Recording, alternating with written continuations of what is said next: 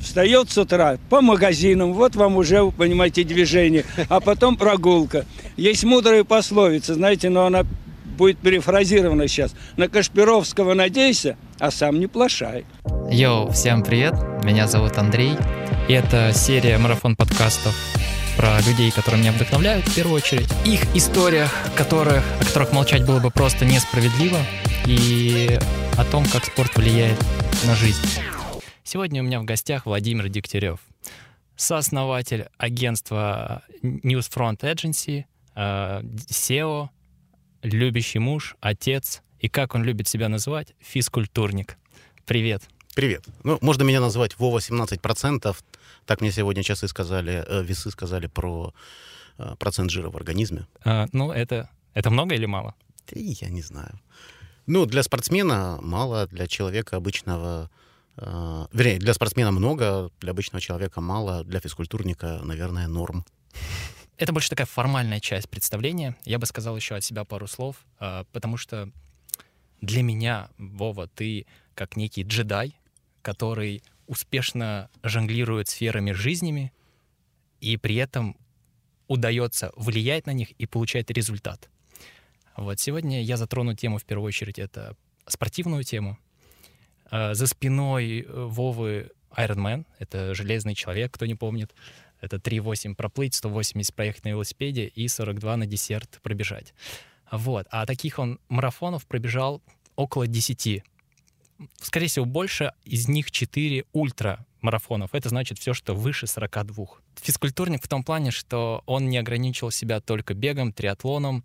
Он пошел дальше, э, увлекается фридайвингом, и в последнее время, это, наверное, сложно не заметить, джиу-джитсу. Бразильское джиу-джитсу. Я все верно назвал? Да, да, да, все верно. Класс. Вова, расскажешь мне, с чего все началось? Сегодняшняя точка, в принципе, плюс-минус понятна. Ты попробовал много чего. А где началось твое знакомство со спортом? А, знакомство со спортом началось э, с того, что в классе, наверное, в третьем я приехал от бабушки с дедушкой а, после летних каникул, таким серьезно откормленным. И отец сказал, что, слушай, ну пора что-то с этим делать, э, отдам тебя на какую-то секцию. И мне тогда захотелось пойти на борьбу. Мы пошли, думали, что будем записываться на самбо, пришли в секцию под дзюдо. Ну, там спустя, ну, сколько-то лет, наверное, там лет 7 или 8, всю школу и чуть-чуть университета я занимался дзюдо с каким-то уходом в какие-то другие боевые искусства, чуть-чуть ушу, винчунем, потом уже переехав в Киев, чуть-чуть боксом. Потом случился этап активного построения, накопления первичного капитала, уход в бизнес, когда я максимум играл периодически с друзьями в бадминтон. Uh-huh и бегал иногда. И потом в какой-то момент я понял, что, по-моему, вешу я чуть больше, чем мне хотелось, хотя я, в принципе, тогда смотрел на свои фотографии, думал, что, ну, в принципе, норм. Да, ну, ну, наверное, точно было далеко за 20%. Да. Угу. И подумал, не пробежать ли мне какую-нибудь э, какую-нибудь э, дистанцию. Вот. И, и пробежал 100-километровый э, марафон. Ну вот можно сказать, что с этого началось, началось мое возвращение в большой спорт или физкультуру, как я его называю. Слушай, мне кажется, здесь между а, тем, где ты подумал пробежать вообще что-то, бегать, пробежать марафон, и 100 километром есть какая-то пропасть. Да. Ну, я в тот момент, э, мне казалось, я был достаточно спортивным человеком. Я занимался, продолжал заниматься боксом и чуть-чуть бегал по утрам, просто для поддержания формы. Ну, знаешь, мне кажется, что все люди, которые уходят в какие-то вот такие достигательские, большие, циклические и не только результаты, это люди, которых э, в детстве, там, которые недополучили чего-то в детстве. Там, признания, любви, э, одобрения, поддержки, еще что-то. И, ну, по большому счету, это ведь еще одна форма зависимости, просто не такая нездоровая, как, например, там, алкоголь или, э, или наркотики. Угу. Еще и зависимость, за которую можно получить, набрать легальные лайки э, где-то в социальных сетях. Ну и вот у меня тоже, по большому счету, я очень сильно завишу и зависел, сейчас уже меньше, раньше больше, от э, каких-то внешних факторов. Мгм. Например, там, в моей жизни всегда важно, чтобы были какие-то ролевые модели. И одной такой ролевой моделью в профессиональной сфере был очень крутой политтехнолог, пиарщик Сергей Гайдай. И вот как-то раз, я помню, в одной тусовке он вспомнил, что он рассказывал, как он в юности, в студенческие годы бегал где-то под Одессой 100-километровый марафон. И мне, э, я же хотел стать классным пиарщиком, Мгм. и стал. И мне тогда казалось, что есть какая-то взаимосвязь. Классный пиарщик, 100 километров, значит, чтобы стать Мгм. классным пиарщиком, мне тоже надо бы, наверное, как-то ему, его, по его пути идти. И я увидел э, случайно в каком-то там, я не помню, это был 2000, наверное, третий, четвертый год, новость, анонс Тернопольского э, 100-километрового марафона. Я начал по чуть-чуть к нему готовиться, то есть я начал Ты самостоятельно это делал или у тебя уже был? Слушай, это очень смешно, Тренер. потому что... Ну, нет, у меня не был. У меня был тренер по боксу. А, И И в свободное время ты, и в свободное время по утрам я бегал чуть-чуть больше. В какой-то момент я начал пробегать по утром уже 10 километров. И в... Ну, я же умный человек. Я посчитал, что 100 — это всего лишь 10 раз по 10. И десятку, в принципе, я пробегаю нормально и чувствую себя хорошо. И после этого еще весь день как-то функционирую и иду вечером на тренировку. И я решил, что, в принципе, нормально. Что этого достаточно. Знаешь, ну, опять же, это- Железная это логика было, боксера, да, знаешь. это было другое время, тогда не было такого количества форума, ну, форумов, э, Ютуба, Фейсбука, не было вот этого обилия информации, которую... То есть, понятно, интернет был, но у меня почему-то... И хоть я работал с интернетом, Мгм. Но у меня не было мысли о том, что нужно что-то почитать о том, как готовиться, чем питаться, потому что я поехал в своих каких-то старых кроссовках, в старых А шортах. сколько, сколько тебе было лет тогда? Ну, 24, 25. э, В твоем окружении кто-то был тоже из... э, нет, То есть Нет, нет, вообще не было. это просто твое Нет. внутреннее Не, желание? были борцы, были боксеры. Борцы знали о твоих планах? Или тренер? Но потом, да, узнали. В общем, я кое-как финишировал. Э, Я даже бежал первые километров, наверное, 50-60. э, И потом э, ковылял оставшиеся это, 30 30-40. Но как-то уложился в лимит, дошел до, до финиша. И, в общем, это был мой первый официальный старт. То есть, сравнивая его с какими-то другими своими длинными дистанциями, то это, конечно, небо и земля, потому что тогда я ничего не знал о питании. Я приехал с каким-то а, кулечком сухофруктов, которые я купил на вокзале. Мгм. А, ну, а суровые тернопольские организаторы марафонов, это вообще турклуб организовывал. Да, якісь там а, Мгм. шляхами упрыжків назывался марафон. Мы стартовали вечером, бежали ночью, чтобы было не так жарко, вдоль трассы. 50 Мгм. километров в одну сторону, 50 в другую. И пункты питания были на 25-м, 50-м, 75-м и, соответственно, на финише. Ну, в общем, был такой жесть, после которого я отбил себе желание бегать на пару лет. Да нет, не, наверное, чуть меньше. Ну, в общем, надолго отбил желание бегать, э, психологически в первую очередь, потому что... Это можно назвать Ну, постмарафонская депрессия, как ее называют? Не-не-не, марафонская депрессия это другое. Другое. Марафонская депрессия это когда ты достиг своей цели, которой давно шел, и ты не знаешь, что дальше. Мгм. А это была абсолютно нормальная психологическая травма, можно сказать, из-за просто какого-то огромного насилия над э, собой. Там, Вплоть до того, что я видел, вот я подхожу к остановке, подходит автобус, и мне нужно пробежать, но я думаю, ну, подожду следующего. И если бы не мой э, бизнес-партнер э, из Риги, который узнал как-то, что я бегал какой-то марафон, а он был одним и есть одним из организаторов рижского марафона. Мгм. И он мне на очередной встрече подарил регистрацию на следующий рижский марафон, футболочку, номер. И я, в общем, понял, что надо начинать готовиться к следующему. И так я пробежал свой там первый официальный Мгм. рижский марафон, потом э, в Киеве пробежал, потом нашел тренера, начал готовиться с э, тренером, потом получил травму, э, и пока я восстанов... ну, травму во время волейбола. Я Мгм. просто очень сильно растянул ногу. И пока я восстанавливался, мне попала в руки книга «Железный человек должен быть в каждом». Или как-то э, Да, да, да, да. «From что-то там Double C to Iron Man». Ну, в общем... э, А- Об этой книге э, Макс Бойко тоже говорил. Вот, Вот, вот, да. И я ее читал и думал, боже, надо же, как интересно. А, ведь можно, оказывается, не все время бегать, а у меня все время, когда я увеличивал травм, увеличивал объемы, начинались mm-hmm. какие-то травмы нижних конечностей. Я думаю, класс, а тут три вида спорта. И оказалось, что в моем окружении был и есть Андрей Ястребов, один из топовых украинских Ironman-атлетов, к которому я пришел и который меня подготовил к моей первой половинке, э, вывел на хороший уровень марафонский. Вот. Так что вот так меня затянуло по чуть-чуть уже в угу. триатлон. Есть такой... Тоже через травму. Что ты рекомендуешь прочитать эту книгу для тех, кто уже несколько раз слышит о ней? Или лучше пусть обходит стороной? Прекра- прекрасная книга. Конечно, сейчас ее перечитывая или там спустя какое-то время занятий триатлоном, э, мне она, ну и, и большинству активных любителей э, выступающих, она кажется такой поверхностной или простой, uh-huh. но с другой стороны она показывает вот обычный путь человека, который из э, с нуля, с дивана пытается через травмы, через какие-то проблемы угу. достигнуть большой мечты своей. Я не читал. Скачаю, посмотрю. Интересно. Ну, я уже просто не первый раз слышу о ней. Смотри, есть такой проект Iron Solo.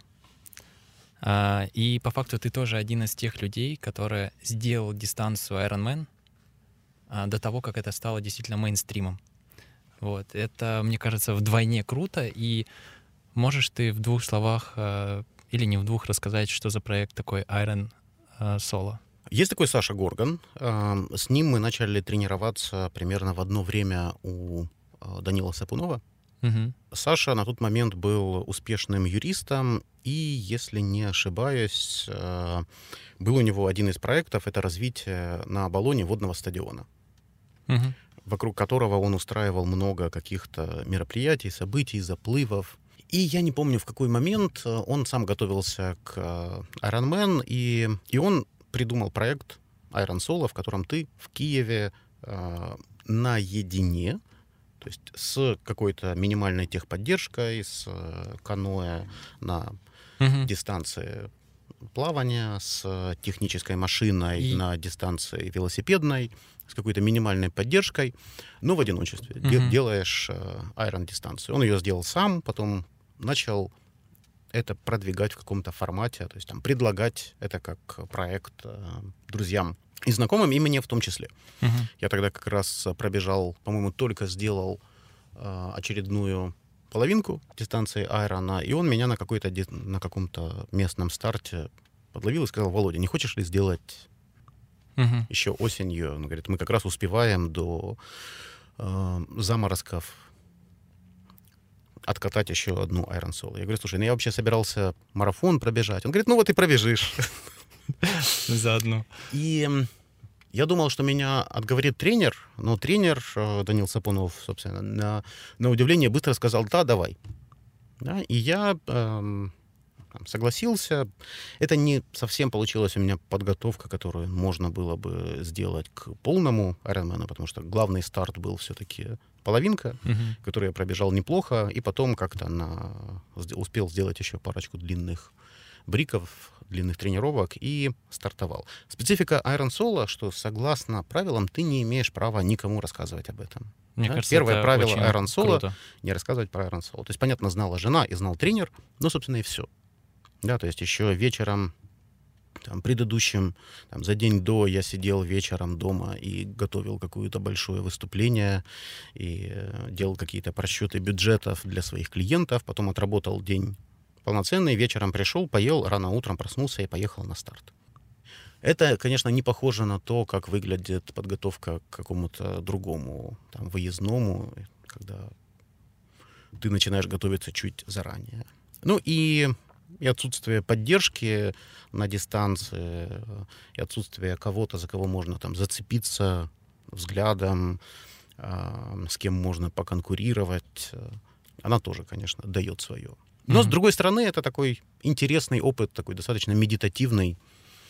Мне было интересно, как я могу пробыть э, наедине с собой, без наушников, без музыки, э, без поддержки. Вот как, какие диалоги будут внутри. Ты прошел эту дистанцию успешно. Да, Какие да. у тебя были мысли, ощущения? Я... Ты чувствовал, что ты вот железный-железный? Да нет, конечно. Ну, в момент, когда ты достигаешь каких-то целей, их э, чаще всего значимость уходит, да? А, поэтому, собственно, и появляется вот та самый мараф, марафонский mm-hmm. блюз, э, марафонская депрессия. И, и здесь тоже мне, в общем-то, я понимал, что окей, ну, знаешь, как часть дистанции я придумывал пост, который я напишу, когда я наконец финиширую. А, часть дистанции я начинал там, считать финишное свое время, там, сколько я укладываюсь, какое, какие результаты, к чему приведет вот такой темп или вот такой темп.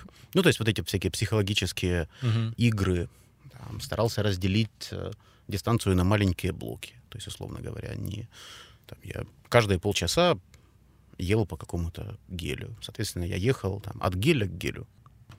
То есть ты есть, просто не... подробил этого большого слона да. и съел. Скажи мне, пожалуйста, вот по поводу постмарафонской депрессии, была ли у тебя? Она была у меня после первого моего полуайронмена. А, к счастью, я тогда уже знал, а, что это такое, угу. да, и я знал, чем она лечится, а лечится она следующими целями. А, то есть, и я для себя это называю ставить каскадные цели. Ну, то есть когда каждая конкретно цель — это не сама цель, это не конечная цель, это инструмент, это средство для достижения чего-то дальше. Тогда в голове ты немножко понижаешь ценность или важность вот этого события, и психологически тебе не так, э, не так страшно, во-первых, к ней идти, и, во-вторых, э, не так безысходно, когда ты ее достиг. Эм, я уже последние пару лет, когда переключился на джиу-джитсу, в котором тоже есть соревнования. Ну, то есть, по, по большому счету, я там заменил один спорт на другой, uh-huh. но все атрибуты остались те же. Тусовка, выезды, международные соревнования, подготовка, а, медальки. Ну, то есть вот uh-huh. это вот все, оно осталось просто через другой инструмент. И я помню, что перед первыми соревнованиями по джиу-джитсу я реально не мог спать. Да, то есть я в голове проигрывал какие-то сценарии, mm-hmm. так же, как на, на, перед первыми своими, или там, вторыми, третьими соревнованиями по бегу или триатлону. Я не мог заснуть. Я... А в джиу-джитсу еще же есть и специфика, что не только от тебя зависит что-то, но и от противника. У тебя есть план, но и у него есть план. И мне было непросто вот именно психологически к ним подготовиться. А потом я в каком-то подкасте услышал интервью с э, олимпийским чемпионом по дзюдо, который говорит, my training is defined by my weakness, and my weaknesses are defined in competition. То есть мои тренировки определяются моими слабыми сторонами, а мои слабые стороны я определяю в соревнованиях. Я думаю, боже, вот же она, да, волшеб, волшебная формула. То есть теперь я могу воспринимать э, соревнования, которые у меня вот там будут. Да, вот, например, там, в эту субботу я еду на соревнования по джиу-джитсу в Одессе. И я их воспринимаю не как э, что-то, что определяет меня как успешного человека или лузера, как там, достойного мужчину или слабака. Ну, вот это. А я думаю, окей, хорошо. Последние полгода я отрабатываю вот такие-то техники, вот такие-то приемы, проверю на сопернике, который, в отличие от моих э, тренировочных спарринг-партнеров, он точно не собирается поддаваться. Да? Вот проверим, mm-hmm. как оно работает. И что-то я увижу. Да? И это что-то даст мне какой-то посыл, э, как-то даст мне возможность откорректировать план там, на следующие полгода. Это такой длинный ответ на то, как бороться с марафонской депрессией. Да. А, ну, плюс-минус я понял твою а, идею. Возвращаюсь к триатлону, который мы зацепили. Вот если сравнивать Iron Solo с официальным стартом, то есть э, первый вопрос, были ли у тебя на Iron Solo э, сойти, то есть остановиться и сказать типа, ну, пере... недооценил эту, эту дистанцию. Вот. И второй вопрос, э, именно внутреннее состояние, оно кардинально отличается в Iron Soul, когда ты делаешь самостоятельно, и никто за тобой не, не наблюдает. Ты по факту делаешь это для себя, для, а, для, для родных, кто, Мгм. ну, по факту, чтобы, не знаю, улыбнулись и гордились тобой. Ой, это, кстати, отдельная история про делать это для себя или для родных. А, Напомним, мы к этому вернемся, Ага. потому что Окей. у меня, например, оказалось, что долгое время я пытался через э, достижения в спорте доказать родным, что я молодец. Вот просто забыл спросить у них, э, для них это важно или нет. Ага. И Я, оказалось, что нет. э, мы начали затронули тему по поводу бега, о том, Бег, что, да. да, ты долгое время бегал для того, чтобы... Сейчас, И- вообще твой вопрос был про то... а, Мой вопрос был про Iron Solo. Про разницу. Да. да? Есть ли разница между официальным стартом и чем-то э, для себя? Ну, конечно, она, она огромная. А, В официальном официальный бежать легче. Ну, конечно, же, Мгм. конечно же, легче. Есть вот это вот то, что называют peer pressure, Мгм. да, давление вокруг. А тебе сложно сойти. За тобой вс- всегда или почти всегда бежит кто-то еще там за. Кричат, подбадривают, Да, конечно. хлопают кричат, руками. подбадривают, э, медалька в конце. Ну, вот эта вот вся история, а, она же работает. И, кстати, последние пару месяцев, вот когда появились онлайн-забеги, они, мне кажется, намного ближе к вот этому соло-формату. Да, я на, в эту субботу бежал э, виртуальный львовский полумарафон, э, десятку на нем я бежал. Я хоть и ушел в джиу-джитсу, но я продолжаю бегать периодически там, по утрам и раз в пару месяцев делаю Мгм. себе проверочные такие тестовые забеги. И, и вот когда бежишь эту десятку, и когда ты знаешь, что тебе уже пришла медалька, она Мгм. вот лежит дома в пакетике. Можно развернуться, если... Ну, то, то есть вообще уже это не про какой-то внешний... э, Мгм. Никто не узнает, если я там, не добегу там, километр или пробегу на что-то, кроме меня. Вот мне кажется, сейчас вот этот фор- формат онлайн, он намного ближе, он так неплохо совместил э, соло, но при этом и какое-то групповое, групповое участие. Слушай, мы заговорили по поводу медалей, про онлайн-забеги. А как ты думаешь, если бы не было медалей, вообще люди занимались намного меньше? Если бы не было медалей вообще или медалей для любителей? Для любителей. Ну, то есть, по факту, сейчас же есть большой тренд, Мгм, что мгм. первый вопрос, неважно какой старт, а покажите медаль. Как она будет выглядеть? Чистый маркетинг. Ты знаешь, часто говорят про это как про маркетинг, как будто маркетинг это что-то плохое.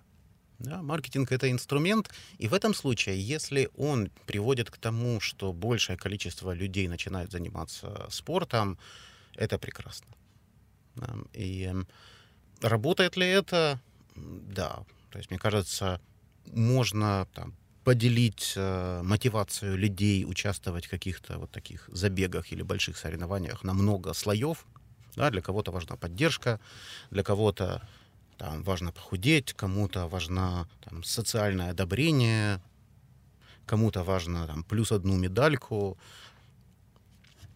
Так что если это все работает в комплексе, это же прекрасно. Вопрос, э, связанный с тем, ты то, что писал после терапевта, ну или в одном из интервью, что ты а, хотел получить признание любимого человека а, за счет бега.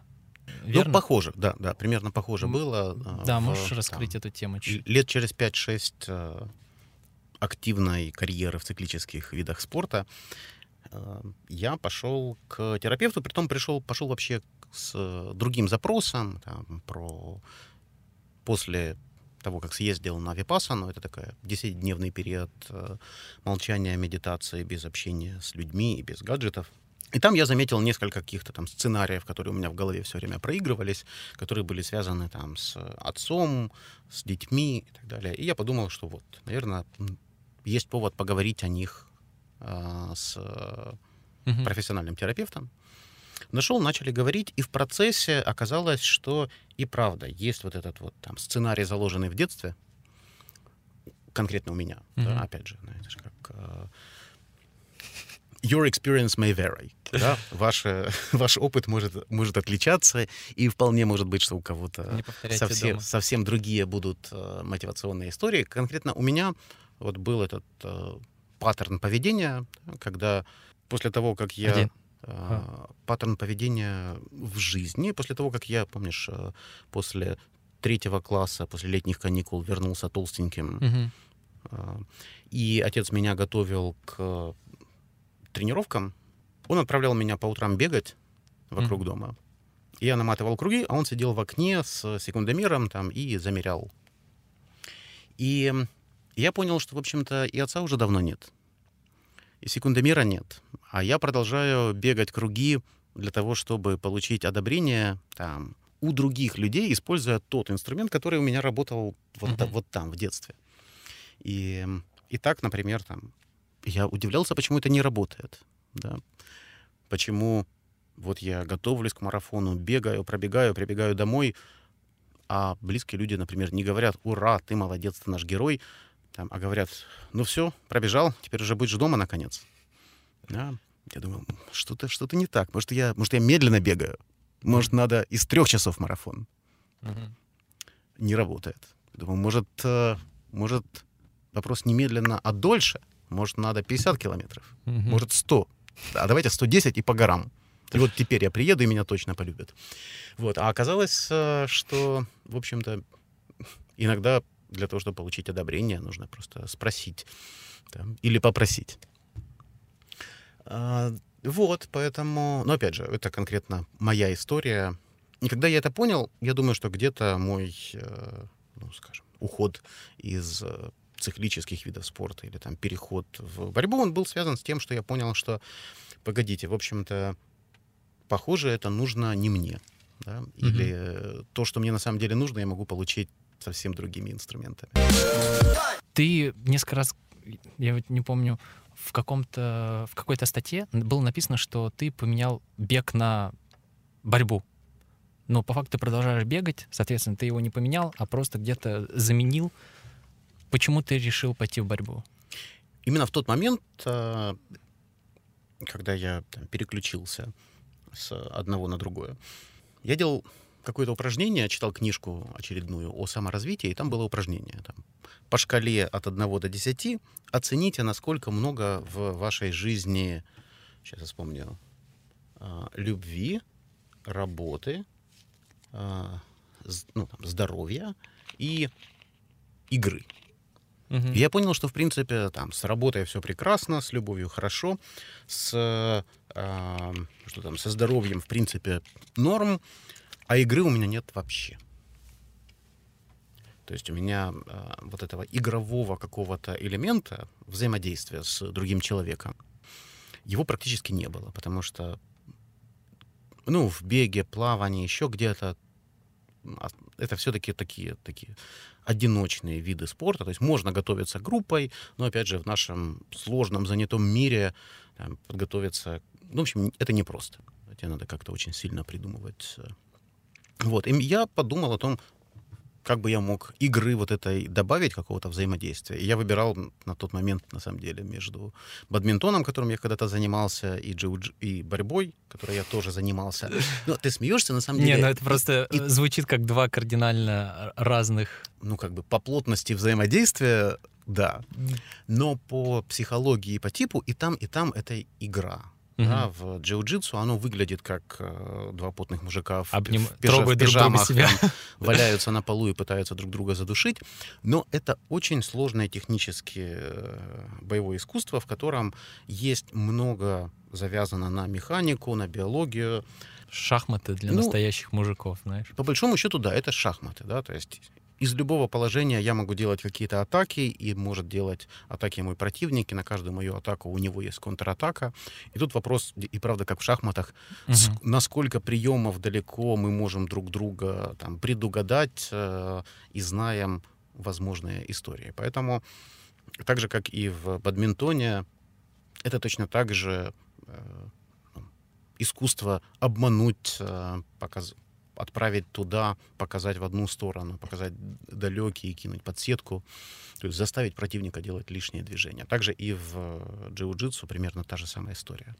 И вот, собственно, поэтому мне захотелось попробовать что-то, где есть вот этот очень четкий, очень понятный соревновательный аспект.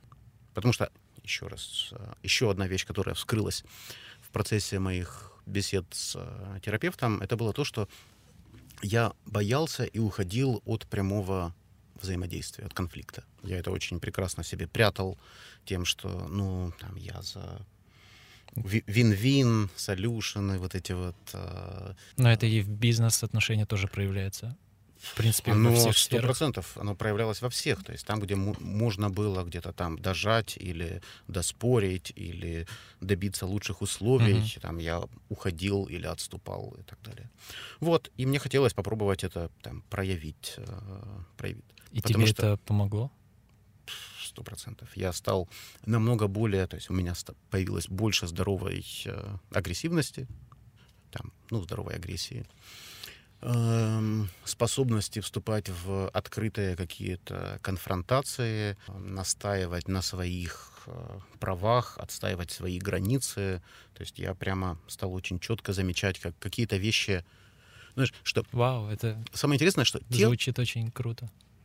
Э, тело реагирует очень похоже, я заметил, там, в ситуации, когда мне нужно выйти на ковер э, и бороться с незнакомым или знакомым противником. Угу. И когда мне вот там звонит клиент, и мне нужно поднять трубку и что-то, ну, и, и там будет неприятный разговор. Я заметил, что ну, телесно это абсолютно идентичная история. Угу. И если я научился с этим справляться и нашел какой-то определенный способ все-таки выходить на ковер, да, там, то есть, например, там, там я разрешил себе ошибаться, разрешил себе проигрывать. Да, перестал воспринимать каждый там проигрыш а, как э, характеристику себя как лузера, mm-hmm. да, а, а вот этот вот начал это воспринимать как опыт. Да. Думаю, окей, хорошо.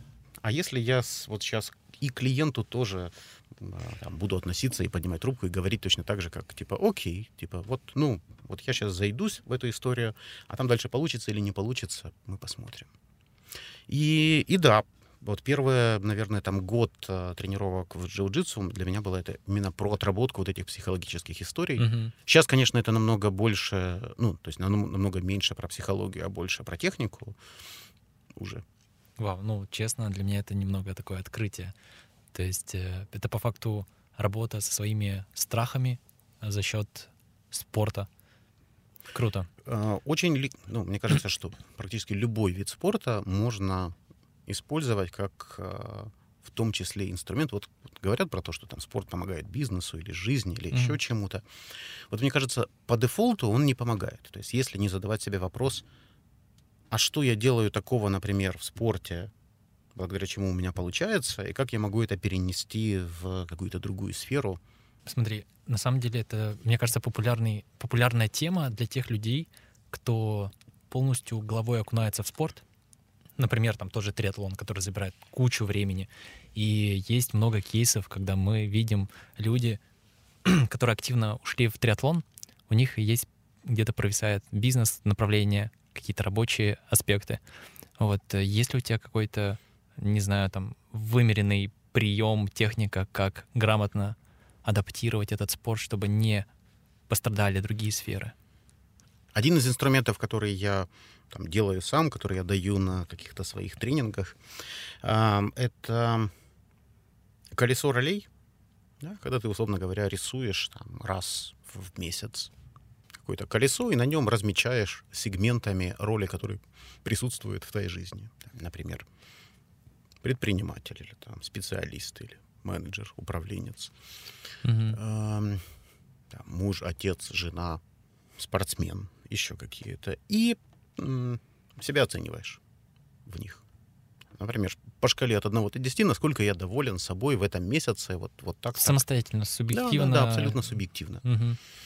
И потом приходишь, э, ну, там, смотришь через месяц, как это изменилось, и еще через месяц, да, или, например, там, через неделю. Мгм.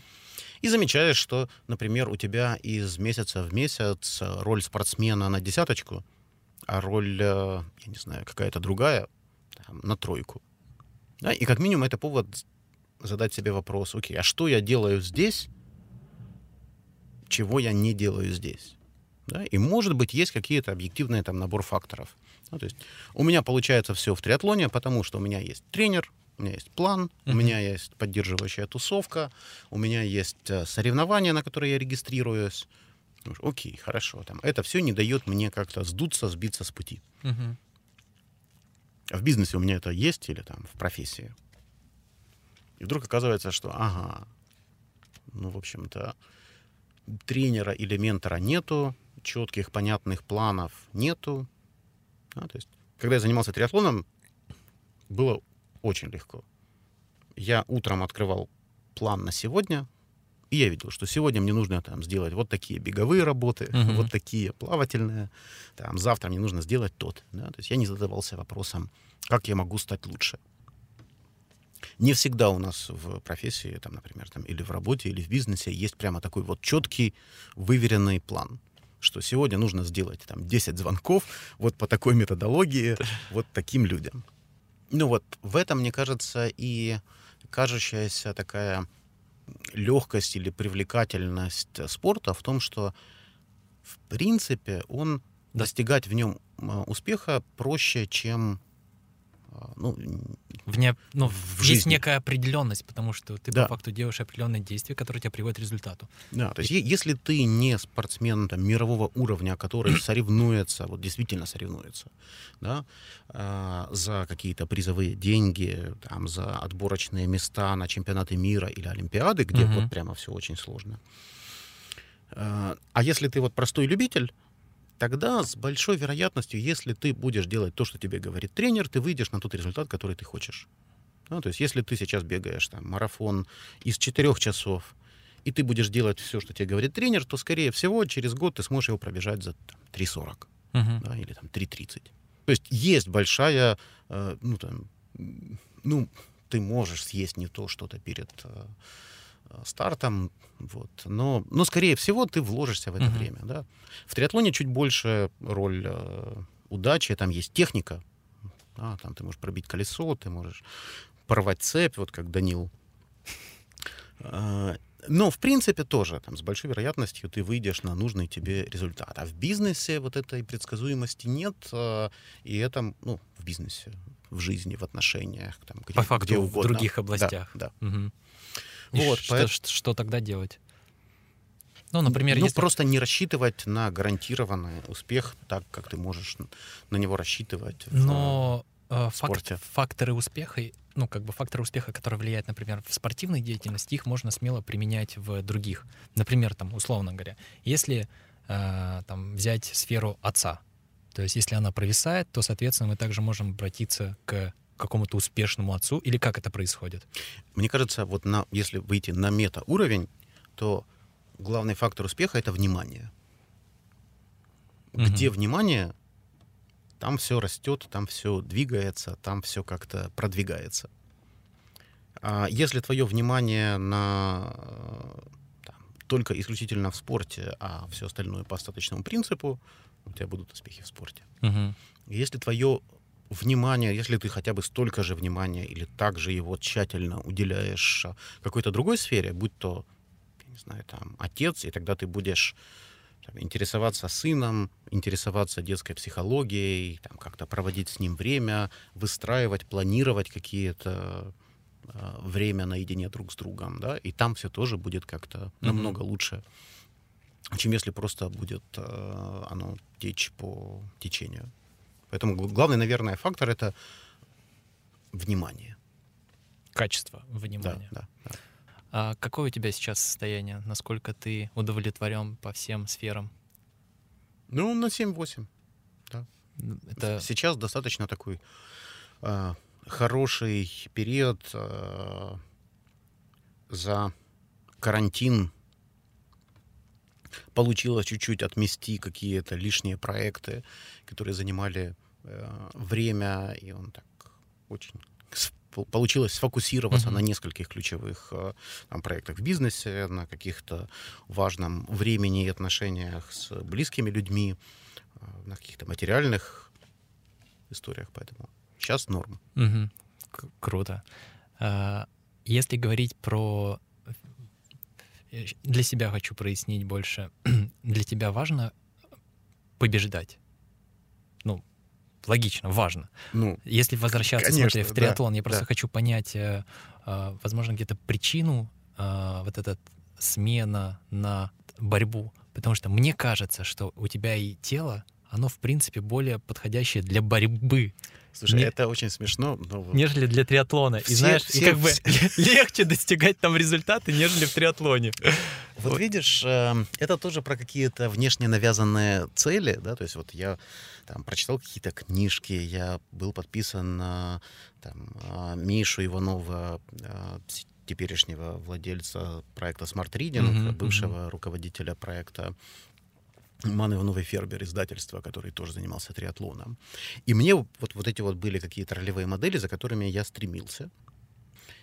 Ам, И я постоянно пытался там чуть-чуть скинуть вес, похудеть, чтобы лучше бегать, быстрее бегать и так далее. А мне жена все время говорила, Володя, может, ты займешься каким-то видом спорта, в котором твое как бы строение тела будет не мешать, а помогать? Она говорит, не знаю, там штанга, не знаю, там гимнастика или еще что-то. И я все время это отметал, потому что мне казалось, что нет, вот, вот, вот я должен Мгм. достичь чего-то. А расскажи мне про фридайвинг. Как ты туда попал и- почему он? Э, Фридайвинг. Уже занимаясь триатлоном, я периодически пытался как-то что-то проныривать, какие-то бассейны. В бассейне. Да, Например, 25 метров. да, да, да, вот это вот вся история. Или пытался куда-то нырнуть в глубину и не понимал, почему у меня не получается, почему мне там некомфортно, больно в ушах и, и нужно Мгм. выныривать. И я помню, что ну, как-то через Facebook или еще как-то я познакомился с Сашей Бабенчиковым, нашим одним из ну, наверное, топовым украинским фридайвером, Мгм. основателем школы э, фридайвинга и, и тренером, там, чемпионом мира, рекордсменом. И пошел к нему на курсы, да, потому что я думал, что плавать я люблю, там, умею, а нырять, нырять нет, надо попробовать. И сходил сначала на базовые курсы в Киеве, которые там в бассейне, где тебя не заставляют нырять в глубину и не просят, в принципе, а просто рассказывают о том, как себя ввести в воде, как задерживать дыхание на суше, в воде, какие, органи- какие процессы происходят в организме. Потом съездил на глубинный курс э, в Египет и затянуло. И вот там уже лет 4 или 5 я езжу там одно время прямо очень активно, пару раз в году. Сейчас стараюсь хотя бы раз в год выезжать на недельку, понырять в глубину на, в Кипр или Египет, где в Дахабе есть прекрасный спот. И фридайвинг — это такой очень медитативный вид спорта. Сам Саша называет его антиспортом, Мгм. да, в котором нужно стараться, а не стараться. То есть ты, э, твоя задача максимально расслабиться и как можно меньше напрягать лишних мышц, потому что любое напряжение, оно съедает кислород, который тебе на глубине нужен. И это, мне кажется, еще один из а, таких уникальных спортов, где, в принципе, если в других циклических и нециклических видах спорта важно очень сильно дыхание, именно дышать, то здесь оно вообще практически выключается и с- Ну, большая часть подготовки к процессу НРК — это как раз правильное дыхание. Да, то есть там одно это медитация, это дыхательные упражнения всякие различные. Поэтому в каком-то смысле оно помогает. То есть чем больше, чем лучше у тебя развиты легкие, да, чем лучше твоя общая гибкость, э, тем больше ты можешь кислорода вдохнуть. Да, в этом смысле оно похоже. А, Работа мышц в процессе фридайвинга, например, подъема наверх. да, то есть вниз, когда ты опускаешься, как правило, ты идешь под своим весом а, в процессе там, свободного падения, не прилагая никаких усилий. Мгм. Но в- когда ты идешь вверх, там, будь то на ластах или поднимаешься по веревке, это очень похоже на ощущение во время там, 100-метровки. Да, на, Мгм. на последних 20-30 метрах, когда у тебя все горит. а, Вот поэтому, ну, это очень а, интересный вид спорта и красивый. А, если не уходить в спортивную часть, а просто освоить какие-то базовые вещи, которые позволят тебе просто исследовать море, Мгм. вот, то это прямо вообще. Фридайвинг — это больше про психологию. Ну, 80% это про психологию и про способность расслабиться. Ну, то есть это ментальная история, Мгм. да, и только процентов 20, наверное, это физика и физиология. У тебя были страхи как раз глубины, открытой воды? Каждый раз, когда я приезжаю на глубину понырять, первый день страшно э, нырять, э, то есть там даже там на какие-то там не- небольшие глубины, там ты Мгм. идешь там на там, 15-20 метров, и тебе кажется, что это, боже, ну, не- это невозможно, да, а к концу этой недели ты уже ныряешь там на 30-40 или больше метров. Мгм. И поэтому, конечно, да, но опять же, в фридайвинге, например, в отличие от ныряния с аквалангом, оно намного более контролируемо. То есть не может так случиться, что ты вдруг оказался на глубине 30 метров. Боже, что мне делать? Да? А, Для того, чтобы Ну, оказаться... паника, слушай, мне кажется, Вот эта паника, понимаешь, после того, как ты можно... ты сходил на там, 5, 6, 7, 8, 9, 10. А, ну, то есть это Мгм. очень а, так, вот так вот прогрессивно. То есть, да, то есть вода тебя не пустит, организм тебя не пустит в воду сразу очень глубоко. Мгм. Да? Поэтому к моменту, когда ты оказываешься на 30, для тебя это уже, да, у тебя там нет, э, нет паники. Это вот как знаешь, там, для обычного человека уже пробежать 42 километра, но они больные, да, как это возможно? Я, Мгм. я столько на машине не езжу. Вот. А для кого-то, кто бегает каждые выходные тридцатку, ну, это нормально. Мгм. Так же, так же и здесь. Да? То есть это процесс плавной подготовки организма и, и психики в том числе. Я впервые познакомился визуально с этим видом спорта а, после фильма «Один вдох», если не ошибаюсь. А, Вот как раз про чемпионку мирового уровня а, Молчанову Наталью. Марина Гордеева вроде. Ну, к- как бы Э, в да, фи- да, фильме, да, да, актер, да, актер. оно, Мгм. там, ее прототипы в Да, да, реальной да, да. жизни. И я не знаю, э, я, лично я бы порекомендовал посмотреть всем людям, кто интересуется или просто хочет познакомиться с этим видом спорта, потому что через этот фильм лично я прочувствовал такие ощущения. То есть, когда она начинала нырять на глубину, когда она стояла... Это первая девушка, которая поставила мировой рекорд в 100 метров. И у нее там около 40 мировых рекордов. И через этот фильм, когда она начала нырять, и я чувствую, что у меня что-то сжимается в груди. То есть оно настолько круто показали. Возможно, это не идеальный референс, но чтобы как минимум познакомиться и понять, что это. Скажи мне, вот это то, что ты смотрел этот фильм? Я его еще не смотрел, но я знаю, ну, А. я видел трейлеры, и Я я, хотел я тебя- знаю истории. А, Хотел спросить, но тогда уже вопрос не актуален. Насколько а, похожи эти ощущения, то, что передают в фильме, что ты Но если ты говоришь про сжимание в груди, это очень похоже. сжимание в груди, Да. страхи, то есть Конечно, конечно. всплывает, тебе нужно работать с ними, и у нее там какая-то жесточайшая была подготовка, она ходила по углям, то есть максимально смотрела в глаза страху. Да, ну это соревновательная история, вот, как любая, любой рекорд, они, конечно, там, ходят по грани. Мгм. И, ну да, ведь в чем, э, например, специфика фридайвинга в том, что когда ты опускаешься вниз, тебя начинает сжимать вода. И давление твое, там, увели... ну, давление на тело Мгм. увеличивается там, на, мне кажется, на одну атмосферу с каждым, каждыми 10 метрами. Да, то есть э, на фотографиях э, пловцов, фридайверов на большой глубине видно, что а, у них практически тело сплюснуто. И это чувствуется. Да? Есть э, специально всякие упражнения, которые позволяют сделать чуть более гибкими ребра, сделать э, тело чуть более восприимчивым к этому Мгм. давлению. Но вот это вот ощущение, когда тебя начинает все время все сильнее сжимать э, со стороны, ну вот там твое внешняя среда она Мгм. начинает тебя втискивать внутрь.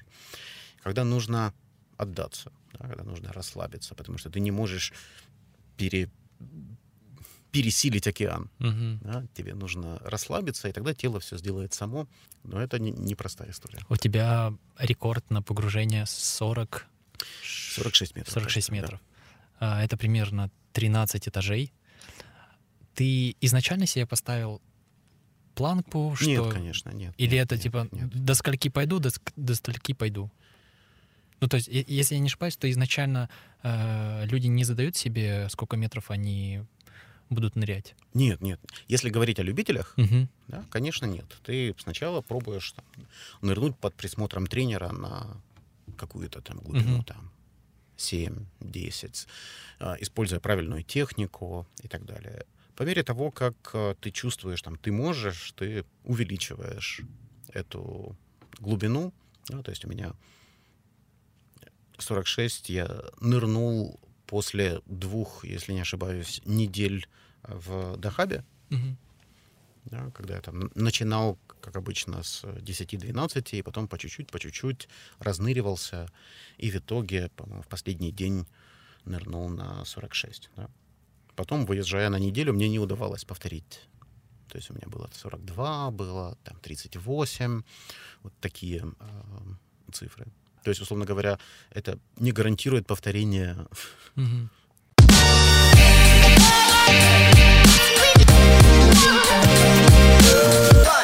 У тебя был опыт, снова же, с несколькими крутыми спортсменами и тренерами. Как ты думаешь, что делает крутого тренера крутым? Какие качества для тебя оказались наиболее значимыми? тренер, он задается вопросом, во-первых, что нужно или зачем этот спорт этому человеку, и во-вторых, что его на самом деле драйвит, Мгм. да, то есть а, какая, какая мотивация. И, используя эти там, драйверы и мотивации, он может найти оптимальный способ заставить человека двигаться вперед. Я слышал когда-то хорошую фразу про то, что признак, хорош... ну, признак хорошего тренера — это способность раздергать спокойных и успокоить дерганых. Да? А, То есть... Э, И, и мне везло на таких э, тренеров, когда я там после каких-то соревнований, после какой-то схватки выхожу к тренеру, говорю, класс, я доволен. Он говорит, а я нет. И я понимаю, что окей, хорошо. Вот только что мое эго, которое уже было как-то там, а, его чуть-чуть прижали. А, И наоборот, когда человек слишком нервный, он его может там как-то поговорить с ним, а, поработать. Да, Ну вот это, наверное, главное, а, главное отличие. Ну и там, если переносить это дальше на какую-то работу с любителями, Мгм. да, не с профессионалами топового уровня, то, мне кажется, еще и важно понимание того, что для любителя это все равно хобби. Были тренера, которые писали такой план, да, после которого я лежал и спал, и приходил и говорил, слушай, я не могу. Да, я, Мгм. ну вот реально, 80% максимум могу выполнить этого плана. Ну что тренер говорил, ну так выполняй 80. Я говорю, нет, ну в смысле? В смысле? Я же этот, достигатель. Да-да. Да, мне же надо выполнить план. Да, я же, если я Мгм. сделал 80, значит, я лузер. Мгм. Он говорит, хорошо, тогда мы делаем, сделай себе 10-дневную неделю. Мгм. То есть вот просто вот этот мой недельный, свой, свой недельный план растяни на 10 дней. Про мотивацию. А, какая твоя мотивация главная в, в спорте? Я не выделю какую-то прямо главную. Мгм. Есть набор факторов, и в разные моменты что-то из них может подниматься выше, может всплывать выше. А, И мотивация там для меня складывается из хорошо выглядеть. да, Стройное тело. Нравится себе и и- окружающим. себе и женщинам. женщинам, да. Да? Логично. Как это? Мгм. Да. А, девушки плачут, мат- матросы смеются. А, Значит, а, первое, значит, хорошо, хорошо выглядеть, хорошо себя чувствовать, Мгм. иметь возможность как-то что-то с собой делать и чувствовать себя как-то в тонусе. Путешествовать, исследовать а, мир. Да, вот, условно говоря, весь тот а, спортивный туризм, Мгм. который, слава богу, там можно реализовать и в, и в беге, и в триатлоне, и в... э, Ну, даже, а, как оказалось, в прыжках в воду есть любительские лагеря, есть какие-то любительские соревнования за границей, которые проходят. Тусовка. Интересные люди, интересные а, люди из разных сфер. да. И вот это, кстати, интересная история. Благодаря тому, что у меня есть много каких-то хобби, в каждой у меня есть какие-то новые люди, а которые вот, это те самые слабые связи, которых не было бы у меня, будь я только там в офисе. Да, там од- отдельно фридайверская тусовка, отдельно борцов, отдельно триатлетов. Ну, то есть вот много Блин, каких-то... это, это очень круто. Это же по факту историй. отдельные миры. Это очень разные миры. Это совершенно разные. И более того, в большинстве из этих миров я могу оказаться в другом городе и прийти на, не знаю, там, танцевальную вечеринку. Я не знаю языка, но благодаря тому, что у нас есть вот этот вот общий танцевальный код, я могу там взять партнершу, с которой мы не говорим на языке, мы пойдем и станцуем. Мгм. Да? Или я могу прийти в борцовский клуб, и мы там, я приезжаю в Женеву и на ломаном французском говорю, здрасте, можно ли прийти, и мы прекрасно проводим время с э, какими-то ребятами, или прийти найти какой-то беговой клуб. Да, то есть это тоже интересная история. Ну вот, в общем, есть э, много каких-то э, мотиваций, способов э, как-то объяснить себе, почему я занимаюсь там, тем Мгм. или иным видом спорта. Можешь ли ты выделить э, самый любимый вид спорта для тебя? Ну, представь, если у тебя... Я понимаю, что эта ситуация нереальная, но... Слушай, ну это абсолютно нереальная э, ситуация. За там, эту неделю я боролся, занимался гимнастикой, таскал гири, бегал, э, разве, что, разве что не плавал. Ага. Вот. И, и мне кажется, что очень важно переключаться да, э, с там, одного вида спорта на другой или давать себе какие-то блоки, перерывы, да, не зацикливаться для того, чтобы не перегореть. И у меня, например, э, Данил Сапунов, когда мы заканчивали сезон или делали какой-то большой важный старт, он говорил, а теперь иди пару недель отдохни. Мгм. делай вот, вот что, за- что захочешь там. Хочешь, иди играй в свой бадминтон. Хочешь, э, танцуй. Короче, надо, чтобы, ти- э, чтобы ты, во-первых, отдохнул, Мгм. и чтобы ты заскучал за своим видом спорта. Да, Или вот, например, Саша Бабенчиков, мой э, друг и тренер по фридайвингу, он каждый год в конце сезона делает себе на пару месяцев перерыв, когда едет, путешествует там два месяца по штатам, едет куда-то серфить, приходит к нам побороться, Мгм. вообще забывая про свой как бы основной вид спорта, в котором, казалось бы, которым он зарабатывает на жизнь. В общем, а есть э, такое... а, Мы с тобой затронули эту тему, что есть э, некие истории, слухи неподтвержденные, и меня тоже попросили задать тебе вопрос. А Это связано с э, клубом Сапик Тим. Вот откуда все пошли истоки, и кто был один из первых. А, Так в итоге, кто был один из первых, кто пришел в клуб? Слушай, ну... как ты а, считаешь, с твоей историей? Возможно, мы другие истории еще услышим. Ну как, историю пишут победители. Вот. э, Я не знаю, придет ли на этот подкаст э, Костя Маголецкий, поэтому я скажу, что мне кажется, что я был первым. А, Но мы примерно где-то в одно время напросились э, учениками к Данилу Сапунову, и ну, там был я, Костя Маголецкий и Саша Горган. Где-то вот примерно в одно время мы начали тренироваться э, у него как первые любители, ученики. Вот, это была интересная история. Тогда он еще э, работал с московским клубом. Это был, кажется, 13-й год э, или 12-й. Московский клуб дистанционного эм, подготовки к триатлону. Мгм. Не помню, как он называется. В общем, я попал на них, на их э, презентацию как-то в Киеве. Мне все понравилось. Я им написал, они сказали, прекрасно, у нас как раз есть украинский тренер. И, Так интересно. и свели меня с э, Данилом. И это, кстати, ну вот в контексте э, продвижения себя и работы с личным брендом, да, а я, я же я под- регулярно на своем курсе рассказываю эту историю про то, как Данил мне сказал, а мы с ним были фейсбучно знакомы Мгм. уже на тот момент. То есть я занимался какое-то время триатлоном. И он мне сказал, слушай, а что ты напрямую ко мне не написал? Мгм. Я говорю, слушай, а как я мог догадаться, что я, простой смертный, могу попроситься э, работать с олимпийцем?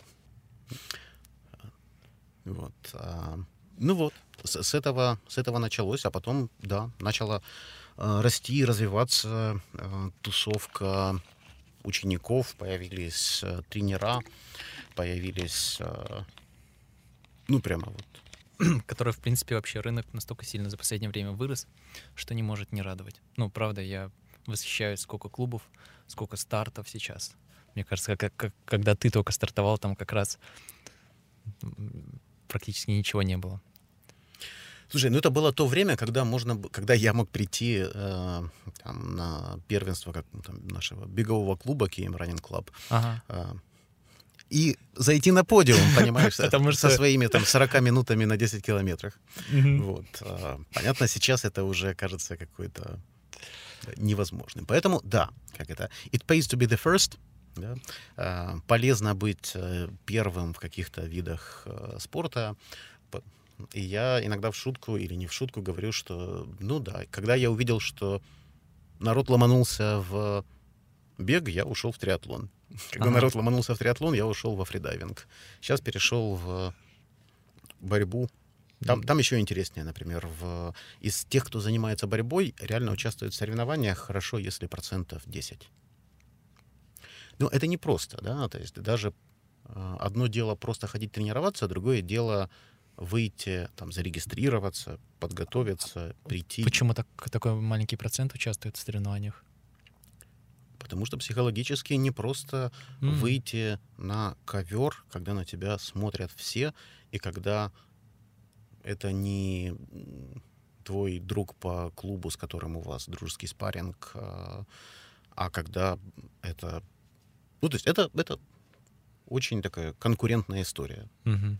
Даже, в принципе, чтобы выйти на ковер, это уже поступок. У меня вопрос чуть-чуть не о спорте, но очень тесно связан с твоей профессиональной деятельностью. Это пиар, личный бренд. Сколько ты время проводишь э, в соцсетях? По-разному. А, Ну, пару часов точно, точно провожу. Но опять же, для меня это и инструмент в том Мгм. числе. Да, это там и Канал коммуникации? Да, инструмент э, коммуникации, общения. Там, э, наверное, я больше провожу в мессенджере, чем, собственно, в скроллинге Фейсбука. У меня вопрос связан с тем, я столкнулся не раз, э, и у меня тут Макс был, мы говорили на тему там социальных сетей, а, есть тоже ряд знакомых, в том числе и тренера. А, Можешь ли ты поделиться своим опытом, как правильно писать о своей работе, так, чтобы это было интересно? Может, есть какие-то вещи, которые категорически не стоит делать, или какие-то вещи, которые им поможет а, задать себе правильные вопросы?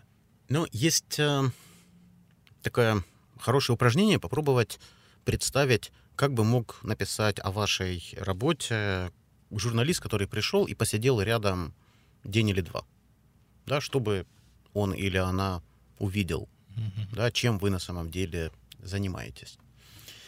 Вот это первая часть. Вторая часть — это попробовать не ждать прямо каких-то вау-событий или результатов, а попробовать делиться чем-то промежуточным Процессом. то есть. процессом, да, то есть там как-то раскрывать, показывать, как на самом деле из чего состоит а, та или иная работа. Да? То есть, например, ты готовясь к этому а, запи- э, к записи этого подкаста, да, то есть есть один вариант, я выпускаю готовый подкаст. Мгм. Да, есть второй вариант. Вот я готовлюсь к интервью с к нашему следующему гостю. Вот мы в студии. А, Вот какие интересные наблюдения для тех, кто собирается запустить свой подкаст. Да? Пять вещей, которые вам полезно знать, которые я хотел бы знать до того, как я там, научился об этом на своем опыте. А, и вдруг оказывается, что в твоем процессе работы есть какие-то интересные вещи, интересные истории, которые, э, которым интересно читать остальным людям. Ну вот как-то как так. То есть э, обращать внимание больше на процесс, когда мы идем в длительной перспективе. А второе — это сразу же полученный опыт превращать в какую-то полезную выжимку, и этого уже, в принципе, достаточно. Завершающий вопрос. Э, подумай хорошенько, потому что, мне кажется, он действительно важный. Чему тебя научил спорт глобально? Глобально меня спорт научил тому, что если подобрать правильный набор ресурсов, да, будь то, ну, там, ресурсы, это какая-то там, будь то оборудование, там, или тренер, угу. или какая-то тренировочная база, или план, то, в принципе, можно реализоваться человеку среднему в практически любом виде спорта на каком-то неплохом уровне, на котором не стыдно будет поучаствовать в любительских соревнованиях. И, ну вот если этот опыт перенести в какую-то mm-hmm. другую сферу, то, в принципе, если чему-то в какой-то своей там цели уделять достаточное количество внимания, то с большой вероятностью оно или она случится. С одной стороны, э, спорт научил тому, что цели не случаются сами по себе. Ну, то есть нельзя вдруг встать и под, просто потому, что я захотел пробежать марафон из трех. Почему не может? Ну как? Ну вот... Не, ну если ты до этого бегал по 2,50, то да. Но вот обычному человеку, ему надо сделать какие-то усилия. То есть тебе надо... Ну вот, и, и это переносится точно так же и на другие какие-то вот если попробовать сформулировать по-другому, Давай. что магии не случается. Халя, а, халявы нет. Что, да, да, что халявы нет, что нужна работа, но если есть работа, с большой вероятностью результат будет в любой сфере жизни. Класс.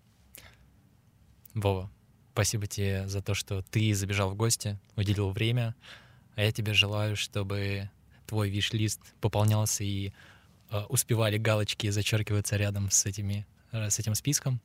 Вот. И, конечно же, немаловажно получать удовольствие от того, что ты делаешь, неважно где, в какой сфер, и чтобы твои сферы э, были стабильно по 8, а иногда даже и больше. Вот. Спасибо тебе большое. Спасибо.